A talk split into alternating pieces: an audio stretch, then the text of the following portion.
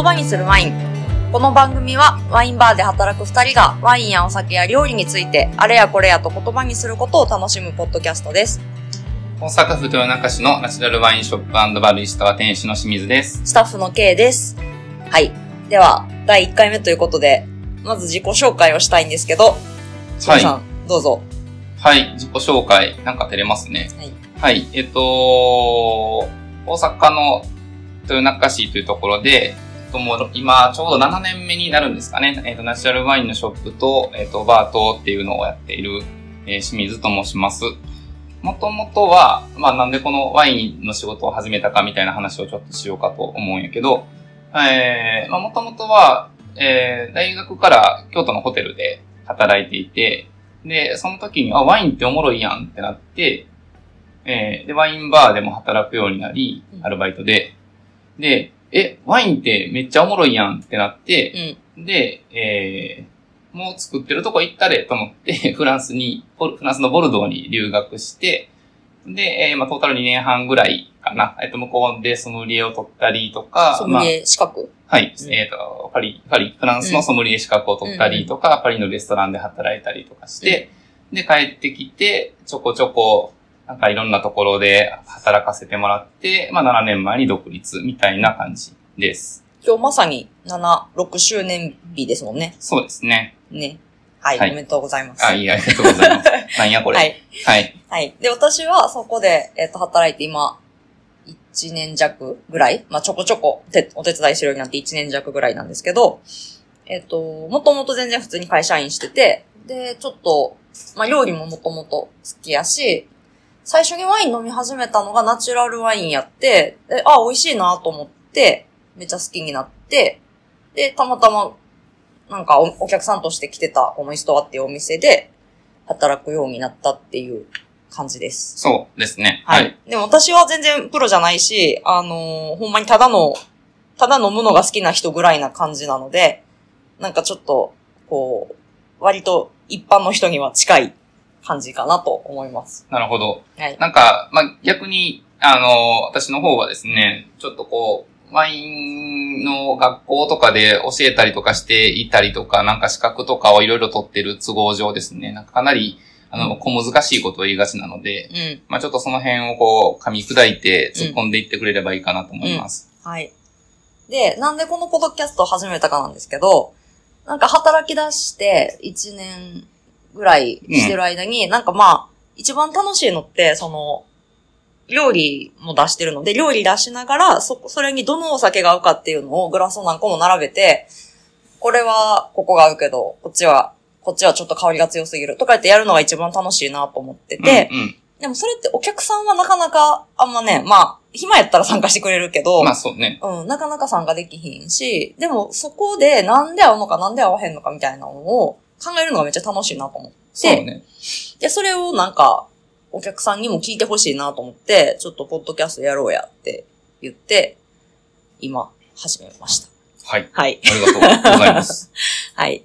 なんか、その、で、言葉にするワインっていうタイトルも、なんかその、一人で飲んだり食べたりするときって、あ、美味しいなとか、あ、これちょっといまいちやなとかは思うんですけど、なんかそれがあんまり、なんていうやろう、なん、なんでなのかとか、なぜ私はこれが好きでこれが嫌いなのかみたいなことって、多分人と話さないとあんまわからんじゃないですか。そうね。うん。なんかそれを、こうこ、口に出して言葉にすることが結構なんか楽しいし、なんかすごい人生が豊かになるなと思って、で、なんかそういうなんで好きなのかとか、なんで嫌いなのかを突き詰めていく面白さみたいなのがすごいあるなと思ってて、なんかそれをずっとやっていくと、こう、自分を満足させ力みたいな。うん。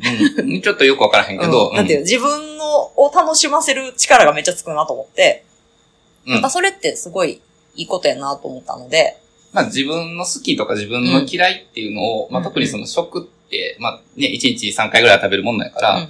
まあそういうところで、その、な、なぜ好きなのかとか、なぜ嫌いなのかとか、っていうのを知っていくこととか、うんうん。その分析できるようになっていくスキルが身につくことっていうのは、多分その自分の人生にとってプラスやし、まあ自分を解体してこう知っていくみたいな、いう過程ですごく大事なことやなとは思うので、まあそういうことなんじゃないかなと思いますね。うん。まあやっぱり世界的に飲まれてるものやし、ちょっとビールとかと、あの、まあ、他のお酒とかと比べると、味わいの幅が広い、えー、ものやと思うから、うんで、結構、やっぱウイスキーとかやと、そんないっぱい飲めへんよ。うんうん。っていうのはあるけどそれはアルコールがそうそう、高いから。アルコールが高いからね。やけど、まあ割と、まあアルコール度がそんなに高くないし、で、やっぱりお食事と合わせながら飲んだりするものっていうところがあるから、うんうんまあまあ、その、日常的にいろんな味に触れやすいかなっていうところと、あとはその世界中で飲まれてるから、まあ世界中の人がいろんな方法で表現しようとして、評価しようとして、えー、しかもそれが何、何百年何千年続いてきてるっていうのがあるわけで、まあなんかその評価の仕方みたいなのがすごく体系化されてるので、うんうんうんまあその、なんか学びやすい。あの、複雑。雑やと思うし、多分全然ワインのことを知らない人からすると、うんうんいやけど、割とシステマティックにいけるところがあるから、まあそういう意味では、なんか、そ、あの、そういう好き嫌いとか、うん。うんえー香りとか味とかを突き詰めやすいと思うし、で、一回それをやってしまうと、例えばコーヒーとかって、割とそのワインの、えー評価の仕方を結構真似て作ってたりとかするし、まあ、うん。うん日本のソムリエ協会がやってる、えっと日本酒の評価の仕方もワインのところから来てたりするから、うんうんうん。まあその他のものに展開していきやすいよねっていう気がするので、うん。そうか、日本酒もソムリエ協会がやってるんですね。そういう、なんか評価のいや、まああの。協会がいっぱいあるから、うん。その、例えば聞き酒師っていう資格は、うん全然日本、あの、ソムリエ協会がやってる資格ではない別の団体がやってるので、うんうん。うんまた違う体系やったりするけど、うん。えっと、ソムリエ協会がやってる酒ディプロマっていう資格は、うんうん。割とその、まあ、日本酒のソムリエみたいなイメージの資格やねんけど、うんうんうん。まあ、それは、あの、まあ、ソムリエ協会の会長の田崎さん、田崎真也さん、うん。うんうんあの人めちゃくちゃ日本酒好きやから、うんうん。で、その、日本人のソムリエを養成するっていうことも必要だけど、その、日本人が日本の国のお酒をしっかりと評価できるようにならないといけないよねっていうところから出てきた資格やから、まだ10年ぐらいだけど、うん。だったりするので、まあ、そういうところはワインの流れから来てたりするし、なるほど。うん。うん。まあでも確かになんかワインってそういう勉勉強の方法が成り立ってるというか、そういう意味ではすごいいいなと思うし、なんか清水さんとご飯食べに行ったりすると、なんかむっちゃ、なんか、こう分解していくなと思うんですよ。ご飯の味を。うん。あ、これめっちゃ、なんか、ちょっとお茶みたいな香りするなとか、うん。うんこ、れすごい酸抑えてあるねとか、うん。っていうのをなんか普通に、なんていうの、お作りとか、そういうこう、和食食べて言ったりとかする人って今まであんまおらんかったから、あ、ソムリエさんってやっぱこういう風になんか、味覚を表現するんやなっていうのはすごい面白いなと思うんですけど、あ、ありがとうございます。なんですけど、なんか、ソムリエさんがそうやって表現する一方で、お店に立ってて、例えばお客さんになんか辛口の赤ワインくださいとか、重たい赤ワインくださいって言われた時に、いや、めちゃめちゃむずいなと思って、うん、そのそうだね。人のその辛口が何なのかとか、うん。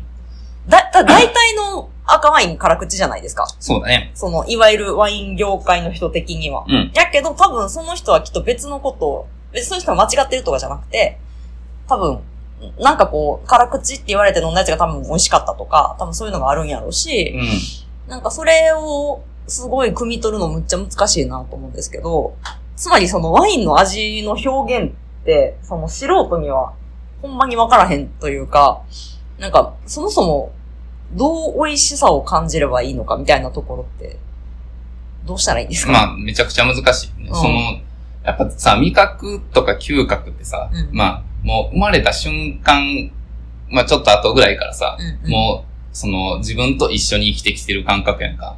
うん。非常にプリミティブな感覚というか、うん。その、で、すごい個人的な経験に基づいてきてる感覚やから、例えば、その、まあ、なんか東南アジアとかタイとかの人って、いや、めちゃくちゃ辛い料理普通に食べるやん、みたいな。うん。日本人慣れてへんやん、みたいなとか、うん。うん。うんまあ、そういう感じで、その、その人にとっての辛いとかって、もう多分その、一人一人もカウンターに座ってる一人一人違うし、うん。出し手側と飲み手側も違うから、まあそういうところの違いっていうのは、まあだい、だいぶ難しいよねっていう話で、で、だからこそ、その体系化されてるツールで評価して、共通言語を、まあ、ある程度すり合わせて、えー、話すっていうことが大事よねって話にはなってくるんやけど、うんうんまあなんか、こう、まあ、バーっていろいろ言うと難しいから、うん。まあ、簡単に、今日は味の話だけをするということにして、うん。で、まあ、まあ、味も、まあ、いろいろあると思うんやけど、まあ、この基本のゴミって言われるやつ、うん。五つの味？5つの味って言われるやつ、うん、に分解して、まあ、考えたらいいんじゃないかな、わかりやすいんじゃないかな、というふうに思うんやけど、えっ、と、じゃあゴミをどうぞ。え、甘み、うん、酸味、酸味、辛み？辛み辛み辛みはは、ない。うん、辛みは違うね。苦味、うん。塩味？塩味？の塩うん、味塩味。で、旨味か。旨味の5種になるんやけど、まあその5種、まあその5つの味がどのように組み合わされているかによって、まあ味って違うよねっていう話うんうん。をまあ簡単にしていけばいいんじゃない？ワインだけじゃなくて、料理も大体そう。まあ料理もそうやし、ええまあ他の、まあ別におお酒で言ったら日本酒とかもそうやし、まあなんか普通にソフトドリンクでも別に全部そうやけど、その味覚の感じ方の話ね。うんうん。じゃあさっきの辛口の赤ワインってじゃあ何なの？みたいな話に一回戻って考えるとすると、辛口ってさ、あの、まあ、辛いっていう字を書くけどさ、その香辛料が入ってて辛いわけじゃないじゃうんない、うんうん。で唐辛子の辛いわそう、けじゃない。唐辛子の辛いわけじゃないでしょ？で、あの、基本的に辛いって言ってはるのは、まあ多分、ドライなっていううんうん。英語にすると、えー、意味で言ってはると思うんやけど、うんまあつまり甘みがないっていうことね。うんうんで、ってなると、じゃあ、えっ、と、糖分が全くない。うん。うんうん。基本的にはお酒、もともとブドウ果汁、あ、お酒というかワインの話をするとブドウ果汁なので、ブドウの果汁ってまあそう普通にブドウジュース飲んだら甘いですやんっていう話で、うんで、その糖分を発酵させて、アルコール発酵させて、アルコールに変えることによってお酒が、にな、まあワインになるわけやけど、うんこの、あの、ブドウジュースの中の糖分を完全にアルコールにしてしまったら、うんあの、その液体の中に残ってる糖分っていうのはゼロになるはずやから、うんうん。まあそしたら、あの、糖分ないよね。だから辛口だよね。っていうはずなのね。うんうん基本的には。うん。うんうん。いやねでもそれって大体のワインはそうだ、わけじゃん。まあうん、多少糖分が残ってるやつもあるけど、ほとんどは残ってないわけですよね。うん、ほとんどは残ってない。だいたい残糖分はゼロなんだけど、じゃあ、じゃあ全部辛口で全部同じ味がするかっていうと絶対そうではうんないのか。で、じゃあ例えば、えーっと、そうだね、えー、和食で、まあ、えー、まあ、もずくとかを食べるとしましょうか。うんうん。で、二杯酢と三杯酢ってあるやんか。うん。ごめん、ちょっとわからへん。二杯酢っていうのは醤油とお酢を混ぜたもんうね。んうん。で、三杯酢っていうのは醤油とお酢とお砂糖を混ぜたもの。はいはいはい。要は糖分が入っているか入っていないか。うんうん。やねんけどさ、要は糖分が入ってない二杯酢ってさ、うん。めちゃくちゃ酸味を強く感じるやん。うんうん。あれですよね。あの、醤油とお酢ということは餃子食べる時のタレってことですよね。あー、まあで食べる人はそうなんかな。うんうんうんだから餃子をその醤油とお酢だけで食べるか、うん餃子のタレで食べるか、餃子のタレってちょっと甘みがあるやん。うんうんうん。で、まあちょっと話がそれだけど、うんうんえっとその、要は三杯酢って基本的には醤油とお酢お、二杯酢にお砂糖を加えたものやから、うんうん。えーっと、まあ、同じレシピで作っていけば、うんあの、同じ液体に含まれてる酸味の量って変わってないはずなのね、ほとんど。はいはいはい。なるほど。やねんけど、うんじゃあ三杯酢ってめっちゃ酸っぱく感じますかっていうと全然感じないよね。うんうんっていうのは甘みがあるから、うん要は甘みと酸味っていうのは、えー、ちょっとこう、お互いを和らげ合う。関係にあるから、なんか例えばソフトドリンクで、とか CC レモンとかってめちゃくちゃ、あの、酸っぱく作ってあるけど、でうんもあれは、ちょっと甘みがあるから、あんまり酸っぱってならへんってういう、んみたいな話で、だから辛口の赤ワインって言ってう、ん。単純に糖度がゼロですよって。言うだけじゃなくて、それにさらに酸味がめっちゃ強かったら、より辛く感じる。より甘みを感じなくなるからね。うんうんうん。より、あの、辛く感じるだろうしう、ん逆に酸が、酸味が少し弱かったら、うんうん。まあ、あの、糖度はゼロかもしれないけれどもう、んちょっとこう甘やかに。感じるよねっていううんうん。話ね。でそれをどこまでを辛口って言ってるかっていうのは人によって違うよね、みたいな話が辛口のワインくださいって言われても、あなたの辛口はわかりませんっていう問題。みたいな話ではあるけど、なるほど。で、今酸味と甘みの話をしたわけだけど、えっ、と、苦味っていう要素はどうかっていうと、苦味ってさ、こう、口の中がさ、こう、苦ってなったらさ、あの、キュッてならへん。うん。口がすぼまらへん。うんうん。で、酸味もさ、まあ、梅干し食べたら、あの、うん酸っぱいまんみたいな口になるわけでしょ。うんうんうんもう完全に親父にしか分からへん酸っぱいまんやと思うけど、うんみたいな感じで、その作用としては、酸味と苦味は強め合う関係があるのね。なるほど。なので、えー、さっきの話と逆で、うん。えー、さらに酸味、ん糖、糖分がゼロで酸味があるところに、うん。さらに苦味がうん。うん。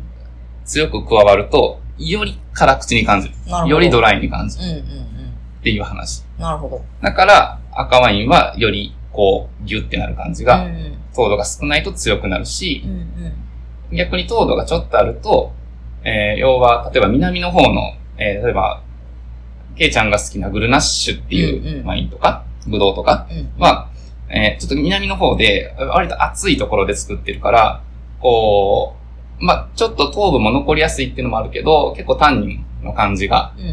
あるはずなんやけど、うんうん。でも多分まろやかに感じるじゃない？うん、口の中ですはごい。まろやか。それは、ちょっと甘みがあるから、うんうん。甘みと、えー苦味に関しては、うん弱め合うというか、和らげ合う関係があるから、うんだから、こう、ガシガシして、苦ってならへん。うんうん。